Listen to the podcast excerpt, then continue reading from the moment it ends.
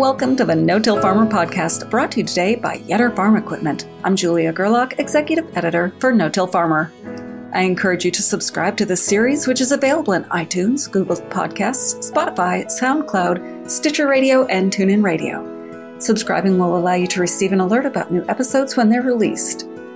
I'd like to take a moment to thank Yetter Farm Equipment for sponsoring today's episode. Yetter Farm Equipment has been providing farmers with solutions since 1930. Today, Yetter is your answer for finding the tools and equipment you need to face today's production agriculture demands. The Yetter lineup includes a wide range of planter attachments for different planting conditions, several equipment options for fertilizer placement, and products that meet harvest time challenges. Yetter delivers a return on investment and equipment that meets your needs and maximizes inputs. Visit them at yetterco.com. That's Y E T T E R C O.com. Seeking to make agriculture more profitable and food systems more resilient across the globe, Climate AI, a startup based in the San Francisco Bay Area, is applying artificial intelligence techniques to climate and agronomic data. With precise weather modeling and seed genetic insights, Climate AI's machine learning systems can help farmers understand the long term suitability of specific crops for a given region, forecast pest and disease pressure, and identify hybrids and varieties that will perform. For this episode of the No Till Farmer podcast, brought to you by Yetter Farm Equipment, Himanshu Gupta, CEO and founder of Climate AI, joins us to talk about how his company measures heat risk and drought risk and turns those into what he calls the Planting Risk Index, a metric that can help growers make better operational decisions for their farms. Thank you so much for joining me today. And could you just start by introducing yourself and giving me a little bit about your background? Uh, my name is Himanshu Gupta. I'm the CEO and co founder of Climate AI. We've been running Climate AI for the last uh, four years, started out of dorms at Stanford University with my co-founder Max, who is son of a farmer himself uh, and comes from Ecuador. Turns out he has spent uh, a lot of his uh, time uh, on farms with his dad, mm-hmm. selling papayas and, and pineapples uh, to European food companies, and and then is an AI nerd.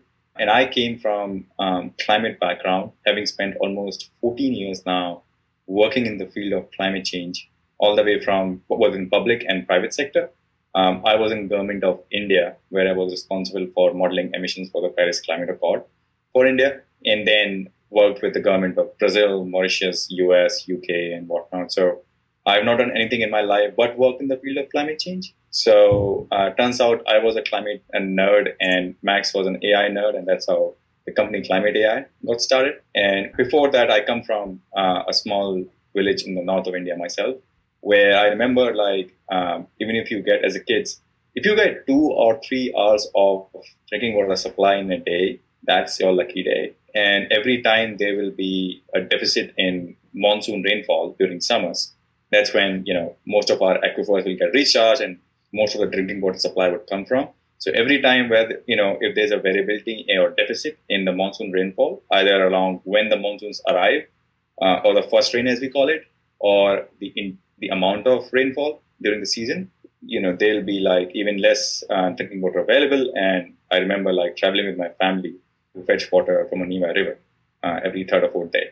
So, uh, and that's why climate change as a problem is very close to my heart and to my home, quite literally.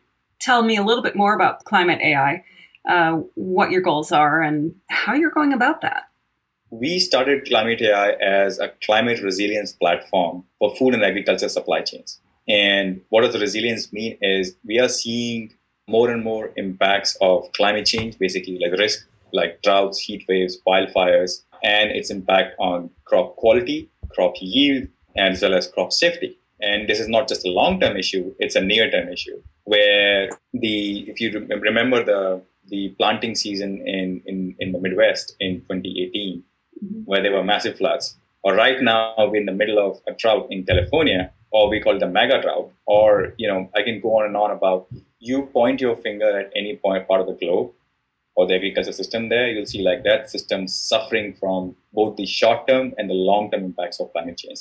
So what we do is uh, through our platform, we predict the risk of you know these extreme weather for a particular crop and its impact on the yield quality uh, of that crop, so that all the stakeholders in that crop supply chain can make can take actionable decisions to reduce this risk in the short term as well in the long term. Okay. So tell me a little bit more about the decreases that we're seeing in yield, quality, and safety, especially that last one. I'm not sure if I understand that. Yeah. So there is around, you, you might have heard of a term called aflatoxins. And aflatoxins are the enzymes uh, produced uh, in reaction to drought risk, drought and heat stress mm-hmm. uh, by corn and groundnuts, especially in the uh, in, during the months of May and June. So if you have an overlap of drought risk and heat risk simultaneously, the crops produces enzymes um, as a response to a possible fungal attack on the crop. These aflatoxins, as we call it, uh, or mycotoxins or aflatoxins, they once they get into the food system, uh, it's very hard to detect them. So um, I need to check the exact numbers, but almost one third of the cases of liver cancer globally are caused by mycotoxins and aflatoxins in the food system. Oh. And, and because typically, uh, if you have a contamination in food system, it can get detected at the farm gate. We even have like multiple sampling procedures and whatnot. But then these uh, mycotoxins or like contam- contaminants, even in small quantities, which is less than 2 ppm, can be very dangerous in the food system and they can go undetected in the in the supply chain. Mm. So, in fact, there, there have been cases where corn is also used as a feedstock for cattle. And remnants of these mycotoxins and aflatoxins are also found in the milk supply. Okay. Which is why I mentioned like um, it's, the, it's not just a question of decreasing crop yield, but also the question of decreasing crop nutrition as well as, as safety um, of food system. Mm-hmm. Yeah, I have definitely heard of aflatoxins, especially in regard to it affecting the livestock that eat the feed. But I didn't know that there was carryover to humans as well. So that's a very interesting um, bit of information. And then, um, so I understand that historically climate change has uh, been responsible, or at least recently been responsible for some decreases in yield. Yes. So when you read those projections coming from from academics that um, by 2050 globally agriculture yields will decrease by 30% on average um, because of climate change. I think this data hides more than it reveals. Hmm. Um, and the reason being 30% on average yield might not look as big, but then on a year or year by year basis um, um, or a season by season basis, it could be basically a matter of like life and death for a farmer. Right? And we have seen that those cases in Madagascar right now. We are seeing those cases in, in India primarily. If one, you know, if there is, uh, for example, in India, there have been a lot of cases where farmers commit suicides if there is a dry season, primarily because farmers don't think they'll be able to repay their loans the operating loans that they undertake, hoping that the cotton yield will be high. Uh, when that is not the case, they prefer like committing suicides rather than like live with a uh, you know uh, ignominy. Uh, as I said, like this 30% um, average might seem pretty less for the overall speak of things, but on a year by year basis, what we are seeing, the volatility is increasing. So if I lose my yields by 40, 50%, or I lose my crops, you know, by 70%, that reduces my resilience or the capacity to bounce back next year. Now, if the next is also bad, then basically I'm looking at either leaving the farming as a profession for good or declaring bankruptcy. Oh, very interesting. Okay. Yeah, and I'm kind of curious about the yields. I I feel like every time I see yield data for the US, it's, you know, like oh, average corn crops are going up and up and up and a lot of that I think has to do with genetics. So, is a lot of the yield decrease that's more of a global problem than specific to the US?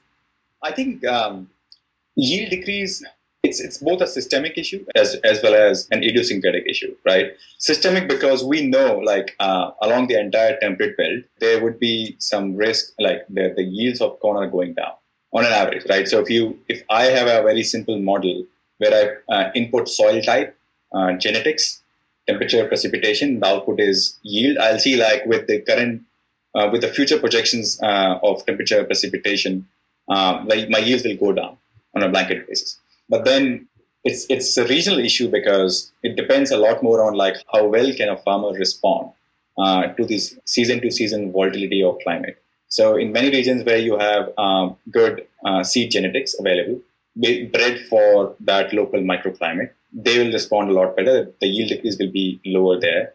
In many many regions where they have good financial infrastructure where they are getting you know loans for four, five, six years to make transition to a more resilient farming, they are seeing less uh, impact on the yields.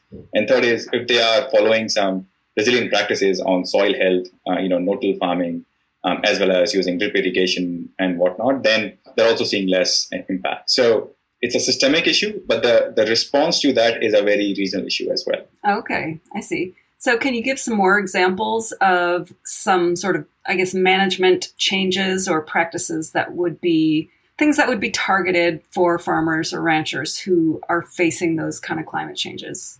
Yeah. So, the way I think about practices is based on like data, number one. Number two is data, inputs, as, and, and as well as financial infrastructure. So, when it comes to data, it's important to understand what is the risk that your farm is facing.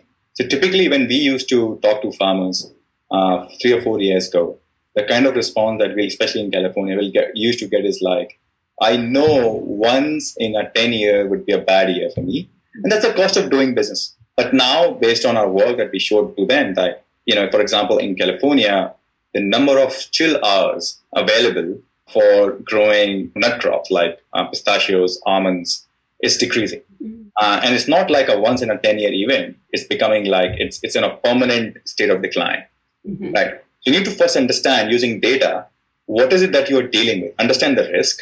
Number two is understand on the data front, how can you reduce this risk? You can reduce this risk using more early warning systems, which is if you are using, if, you, if you're seeing like a higher probability of um, a drought and a heat wave simultaneously acting together, that, that might impact your planting dates uh, then you should be planting like later in the season rather than early in the season, and should be planting like an early season variety rather than late season variety, like late season variety rather than early season variety, right? So based on the information you get from the data systems, you, you can make decisions that can help you still react to those risks coming up on a season to season basis. The second, this is like on, a, on an operational basis. On a long term basis, based on the data, you need to decide whether what can you grow on this land anymore if I'm growing, let's say, this variety of corn, should I be moving to a more drought tolerant, heat tolerant variety of corn, which might not give me results this year, but I know in the next five years, my overall returns will be higher. Mm-hmm. Um, because my, my region is going to see a lot more of drought and heat waves during the time of planting, during the time of pollination, during the time of harvesting, and, and so have you. So data is the first thing. Second is, I said, like inputs. So based on the data, you'll identify whatever risk you can reduce using early warning systems the rest of the risk has to be reduced using better inputs. The inputs, as I mentioned, could be in the form of better, uh, you know, irrigation systems, better drainage practices systems in, in, inside the farm, as we saw uh, during 2018 floods uh, in the U.S. Midwest, or like uh, uh, optimizing a water use efficiency. If you are in a drought-prone system, it's much more practical to use drip irrigation uh, or techniques which helps you optimize your water use efficiency on the farm and by the way, which has also significant sustainability benefits where you can get paid more um, by the food companies for showing like better outcomes on sustainability.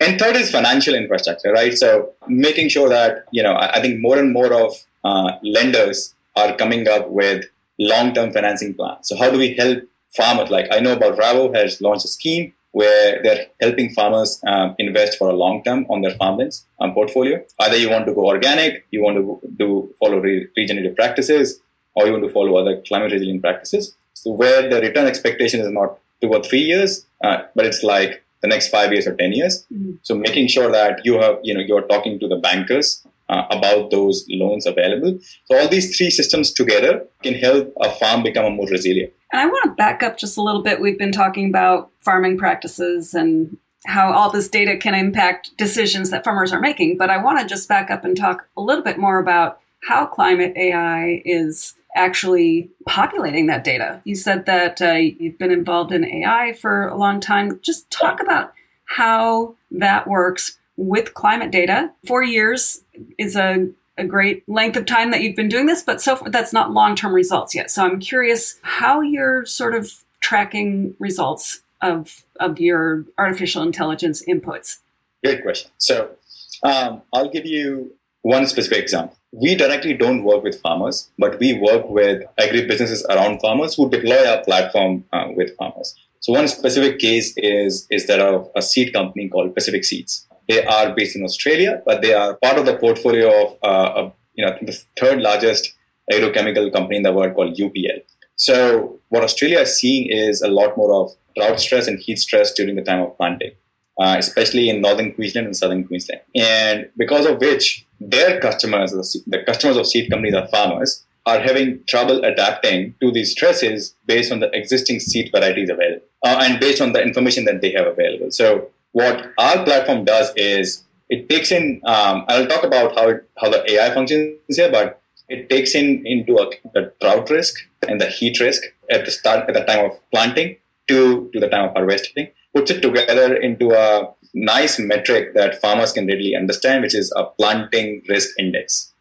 Okay. So, when is it that you should be planting? Should you be planting two weeks from now, four weeks from now, and five weeks from now for whatever probability? Uh, is something that farmers can get in a very tangible format uh, on the dashboard. But also they can uh, input their phone numbers, and you know the, the alerts will go to their phones as well. That okay, the next two or three weeks are looking good for planting, or not looking good for planting based on that, the, the seed company, um, the farmers become like more resilient. They see like better uh, yield outcomes because they planted the right windows. The seed company is already seeing uh, some better outcomes for themselves because based on whatever decisions farmers make, uh, they want to ensure that they have the right inventory in the sales channels. Uh, in northern Queensland versus southern Queensland. So, based on our platform deployment over last year, the seed companies saw like a 5 to 10% increase in sales for their seeds. And it's based on like helping uh, the seed company and the customers of the seed company, which in this case are farmers, understand when is the right time to plant based on the risk coming up for, for the next one month, two months, and the next three months. that's one. But mind you, like no one has a crystal ball in agriculture and in climate. One of the value on which this company was set up was the value of trust. We take it very seriously. In fact, you can look at our website and trust is something that drives our day-to-day decision making, but also as to how we work with our customers. So if we think that the models are not good enough to make any actionable recommendations, we are very upfront with our uh, customers on that front. Mm-hmm. However, the question is, what is the current way of doing things, which is historical averages uh, or a cool weather forecast? That's it. And how do we compare as compared to uh, those state-of-the-art models that the farmers use or the seed companies use?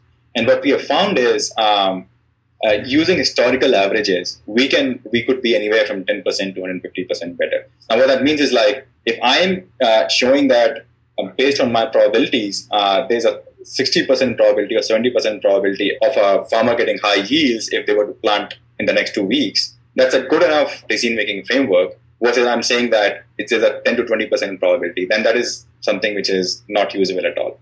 So if you want to use historical averages, the uncertainty is very high, and which is why farmers resort to like sticking to business as usual, uh, the way they make decisions anyway. Mm-hmm. Uh, but if we can improve the reliability of this data to a level that farmers can make actionable decisions, and again, there are some risks still, but if you were to take decisions for the next four or five growing seasons, on an average, they'll see like a lot better outcomes uh, for their farms. And then the second part of the question is like, how do we make it possible using AI? Which is ties back to the point number one, which I mentioned around can we make these predictions reliable enough? So if you look at weather forecast, weather forecast tend to lose their effectiveness after a week or 10 days. That's number one. And number two, they are not tailor made for uh, consumption for a farmer. Like, I don't care about precipitation, I don't care about just temperature. Tell me what is going to be the soil moisture forecast. That is very useful for me tell me what kind of seed I can plant. That is very useful for me, like the, the actual disease.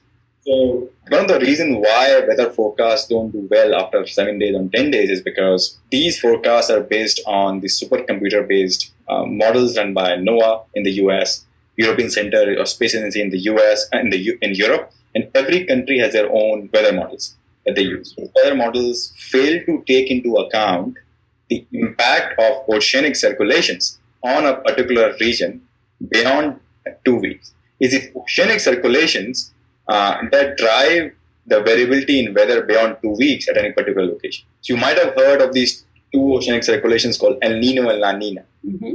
And there are tens of them. A combined influence of these 10 oceanic circulations will drive what is going to be the probability of a heat wave or a drought for this season in, in this part of the world or not, depending upon how much close to the ocean they are or not. So what we did was uh, through our machine learning model, the same techniques that is used by self-driving car industry. Uh, you have thousands of images coming to a car, and the algorithm of the car is detecting the pedestrian in that image and making probabilistic judgments around whether the pedestrian is going to move left or right we flipped the problem for climate, where we said that instead of consider the state of Earth's weather as, a, as an image.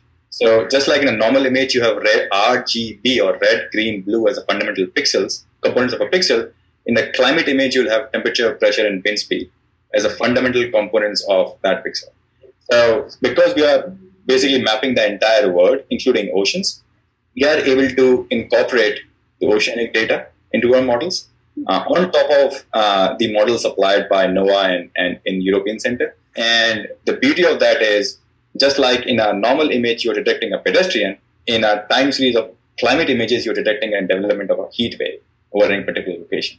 So that was the innovation that led us with an outcome which was a forecast which was cheaper, faster, and better than anything out there. We innovation was developed at Stanford University. We filed patents on that. Um, we have four patents on the technology. Uh, in fact, we also won a grant from National Science Foundation to deploy this technology globally. And this technology is what is powering our reliable forecast and decision making tools for farmers. Wow. Well, that is extremely complicated, but it, it sounds really exciting, especially in terms of really being able to forecast for microclimates. I don't. I mean, if I'm not mistaken, that's what you're saying. I mean, you can really dial this into a very specific area. Yes, you know, we can go into like at a farm level, uh, at a point level, mm-hmm. or we could be at a uh, region level as well. It's all the factor of how much data is available. Yeah. Typically, the, the customers we work with, they also share uh, the data from their own weather station networks. If that data is available, then we can exactly pinpoint at that point level forecast uh, and the decision making based on that farm. So I think I understood you to say that you're working with the companies that are serving the farmers, but it sounds like this platform is available to farmers directly. Are they paying a fee for that platform? And when they're giving you their data from their weather stations, is that something that is there a fee structure involved or some sort of business arrangement? So as I mentioned, we don't directly sell to farmers. Uh, we have partnerships with uh, seed companies who in turn are deploying this platform with farmers. I see. So one specific example there is is the same uh, of that company called Pacific Seeds. In partnership with Pacific Seeds, we have launched a platform called Skip, and that platform is available for uh, farmers in Australia. And it's the same platform that a seed company uses, but that platform has a lot of decision-making tools on the farm for farmers in terms of uh, planting risk, harvesting risk, spraying risk, and then soil moisture forecast, humidity forecast, delivered at a very farm level, uh, either to their phones uh, or onto their laptop or iPads. Mm-hmm. Okay. So the seed company, which is in turn because they have the trusted relationship with the farmers in Australia, they're agronomists. They're also the ones basically training farmers on how to use this information. And we have a revenue share agreement with the seed company. We'll get back to the podcast in a moment, but I want to take time once again to thank our sponsor, Yetter Farm Equipment, for supporting today's episode. Yetter Farm Equipment has been providing farmers with solutions since 1930. Today, Yetter is your answer for finding the tools and equipment you need to face today's production agriculture demands. The Yetter lineup includes a wide range of planter attachments for different planting conditions, several equipment options for fertilizer placement, and products that meet harvest time challenges. Yetter delivers a return on investment and equipment that meets your needs and maximizes inputs. Visit them at yetterco.com. That's Y E T T E R C O.com. And now back to the podcast. How does a specific farmer's practices, for instance, if somebody's doing no-till, if they use cover crops, maybe specific, you know, they're using cereal rye and they plant it in the fall, how do those factors play into um, how your recommendations would play out? Sure. So that's the beauty of machine learning model. Um, if we have historical six or seven years of data available, you know, on on not only the historical yields, the seed varieties, and, and the agronomy practices that these farmers used, mm. model will be able to identify the linkages between uh, extreme weather risk and the likely yield or quality outcomes for the farmers. Mm-hmm. So if someone is practicing more resilient practices such as no-till, as you said, uh, or better soil health practices, it would show up in the response that the crop has to these uh, in you know external stresses because of weather. So we developed this tool internally uh, where taking into account, as I said, soil type, soil type, uh, location, historical weather, and the, the outlook for the next season, we can recommend the portfolio of seed varieties that short season, long season uh, that these farmers can plant so that they receive like a guaranteed yield outcome, no matter how the weather turns out to be. Having said that, we also realize the practicalities of it, and you know, it's it's all about building trust with the farmers. So we want to work with the seed companies in deploying it over, let's say, five percent or ten percent of the farm. If it shows results, then we, you know, uh, then farmers can deploy it over all of their farm. But we we just don't want to act arrogant and tell farmers what to do. They know what to do well really with their farms. We are just there to enable them to sort of uh, equip them with the right data tools to do that. And so I guess I'm just thinking from a farmer's point of view, they want to to be able to use this tool and start populating data on this platform.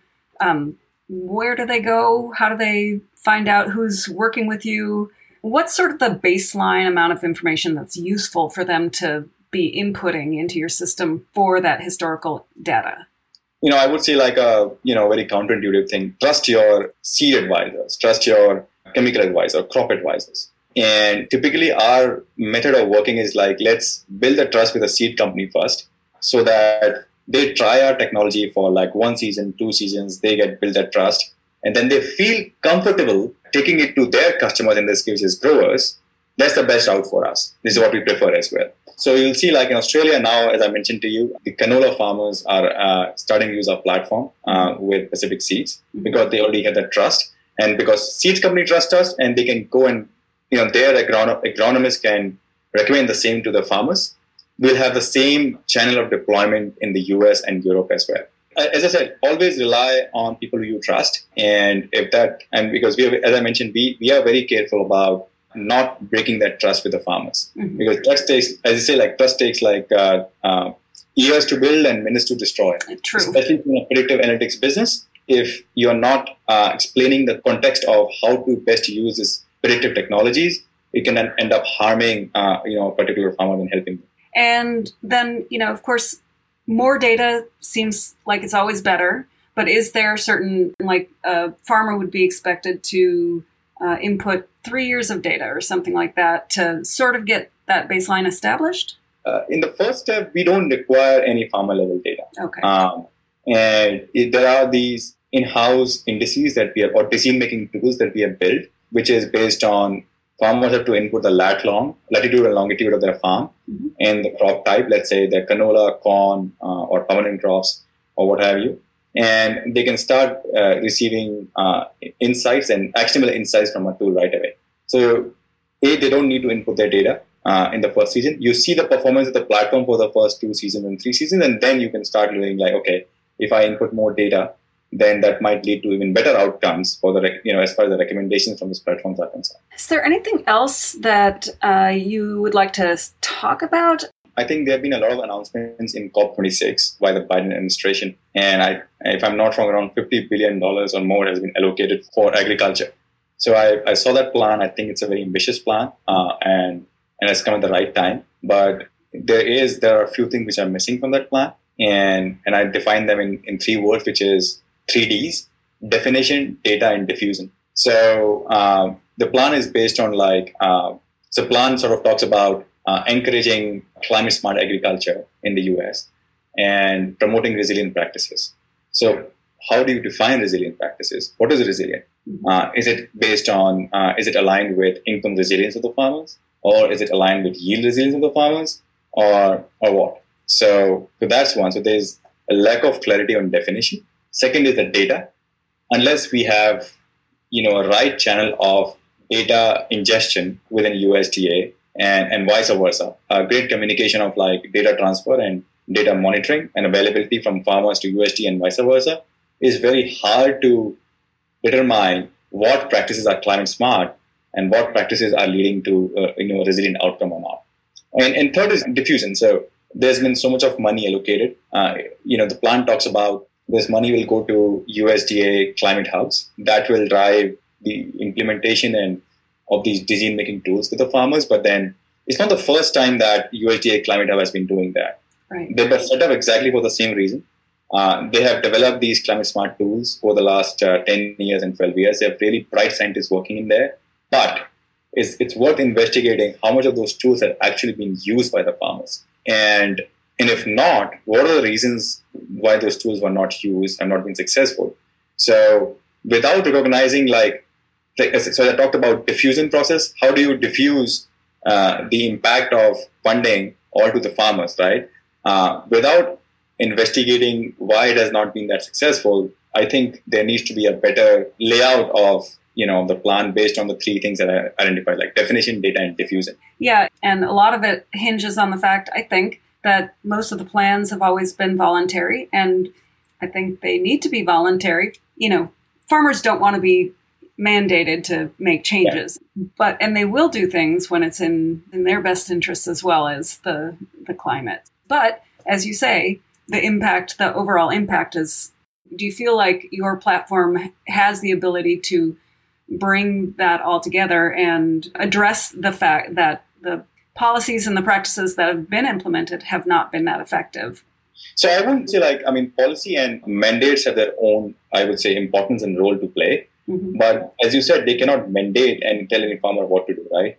Our objective is on the other side is to create those market driven incentives for the private sector or the agri businesses, you know, all the way from seed companies to fertilizer companies to food processors, so that they invest in the resilience of the farmers. Yeah. So when they invest in the resilience of the farmers, of course, the farmers see like better outcomes but also the food companies and the food processors or the seed companies see better top line and bottom line. Mm-hmm. And to your point, uh, Julie, as you said, farmers will do if something is in the best interest. Mm-hmm. And it's exactly the kind of um, mechanism we want to create that if, let's say, the seed company deploys a platform that I talked about with uh, hundreds of thousands of farmers in Australia, mentioning that uh, this platform is going to lead to better outcomes for you uh, in terms of yields, but also will allow us to serve you better and and that is exactly our, our motto the second thing around like the second point is around no matter whether we are on two degrees or four degrees global warming pathways as we talk about climate change is already here right and even with 1.2 degrees our first priority has to be the adaptation adaptation of farmers and agriculture both in developed economies as well as developing economies and and the way it's showing up as i talked about is of course reduction uh, you know increase in extreme weather events around the agriculture growing regions globally, but also shifts in, in the suitability of uh, growing crops. So there are some areas coming up which are becoming suitable for growing, let's say, wine grapes or corn, which were not before, and the existing areas uh, are becoming unsuitable. So our, our objective is like, as the shift is happening, how do we ensure that the farmers are at the benefiting end of the shift? Mm-hmm through market driven incentives. Like we don't want to uh, basically, we don't expect governments to mandate anything. All we expect is is basically to policy and, and, and the plans to become an enablers mm-hmm. okay. uh, for the transition. Yeah. Okay. Uh, and you had mentioned um, incentives, and you had mentioned something earlier about processors perhaps rewarding more resilient practices. So, is that something that you actually foresee happening? And and what other incentives do you foresee companies using? It's already happening. I think, as you know, carbon markets have become, uh, you know, the talk of the town because there's good enough demand uh, for carbon credits based on, uh, you know, the soil sequestered carbon. So from companies like Microsoft uh, and Unilever's of the world, as well as there are the the players in the value chain. In, in we're, talking about uh, seed companies and, and, and food processors who want to enable farmers to take benefit out of it, but also it helps these companies become a better, you know, uh, improve their brand positioning to their customers. So, so that transition is already happening. What we need to ensure that is this transition is permanent, uh, is measurable, as well as you know, more of this value is transferred to the farmers. So, um, if you if you if you look at like I, I, I came from uh, climate and energy supply chain to uh, farming supply chain. I was so surprised to see that farming supply chain is the only supply chain where producers, in this case farmers, don't have a pricing power at all. Hmm. If you look at oil and gas supply chains, Saudi Arabia drives can basically manipulate the price of like uh, the price of oil globally. Mm-hmm. Uh, they're producing that. In this case, farmers are basically at the receiving end of the price. Hmm. That's one. Mm-hmm. two is while um, they are the only stakeholder in the agriculture supply chain who are least diversified. So, as an example, a seed company might be selling to farmers globally. Um, a food processor might be sourcing from six different regions. So, so even if there's a drought in one region decimating yields there, uh, food, you know, the food processor is covered. But a farmer, if they end up uh, losing their yields for the for the season, they're only selling to one food company uh, or one market, right? So they're the most vulnerable and exposed to, to climate risk, and that to me was coming from a different sector uh, was very surprising. Thanks to Himanshu Gupta of Climate AI for this discussion about leveraging climate intelligence for better no-till results. To listen to more podcasts about no-till topics and strategies, please visit no-tillfarmer.com forward slash podcasts. Once again, we'd like to thank our sponsor, Yetter Farm Equipment, for helping to make this no-till podcast series possible. If you have any feedback on today's episode, please feel free to email me at jgerlach at lessitermedia.com or call me at 262 777 2404. If you haven't done so already, you can subscribe to this podcast on iTunes, Spotify, or Google Podcasts to get an alert as soon as future episodes are released. You can also keep up on the latest no-till farming news by registering online for our No-Till Insider daily and weekly email updates and Dryland No-Tiller e-newsletter. And be sure to follow us on Twitter at No-Till Farmer with farmer spelled F-A-R-M-R and our No-Till Farmer Facebook page. For our entire staff here at No-Till Farmer, I'm Julia Gerlach. Thanks for tuning in.